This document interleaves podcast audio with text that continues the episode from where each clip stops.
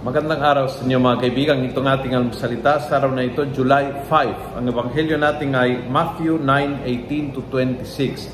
Ako po si Father Feloni, Paris Priest ng Kristong Hari sa Diocese of Novaliches. Sabi ng ebanghelyo, While Jesus was speaking to them, an official of the synagogue came to him, bowed before him and said, My daughter has just died, but come and place your hands on her and she will live.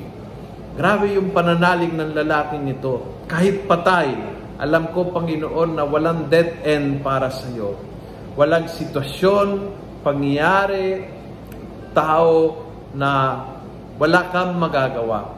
Maaring sa aking wala akong magagawa. Maaring sa kapitbahay ko, walang magagawa. Maaring sa hospital, walang magagawa. Maaring sabi ng doktor, wala nang magagawa. Sa Diyos, laging may magagawa.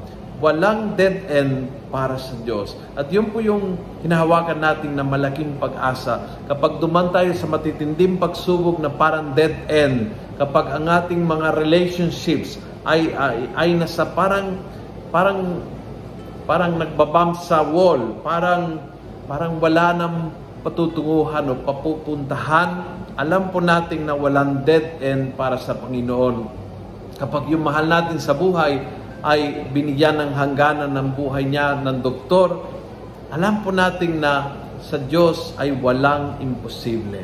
Alam po natin na death is not a word sa diksyonaryo ng ating Panginoon. May dead man, laging hindi ito ang huling salita. There are no dead ends para sa Diyos. Kung nagustuhan mo ang video ito, please pass it on Punuin natin ng good news ang social media. Gawin natin viral, araw-araw ang salita ng Diyos. God bless.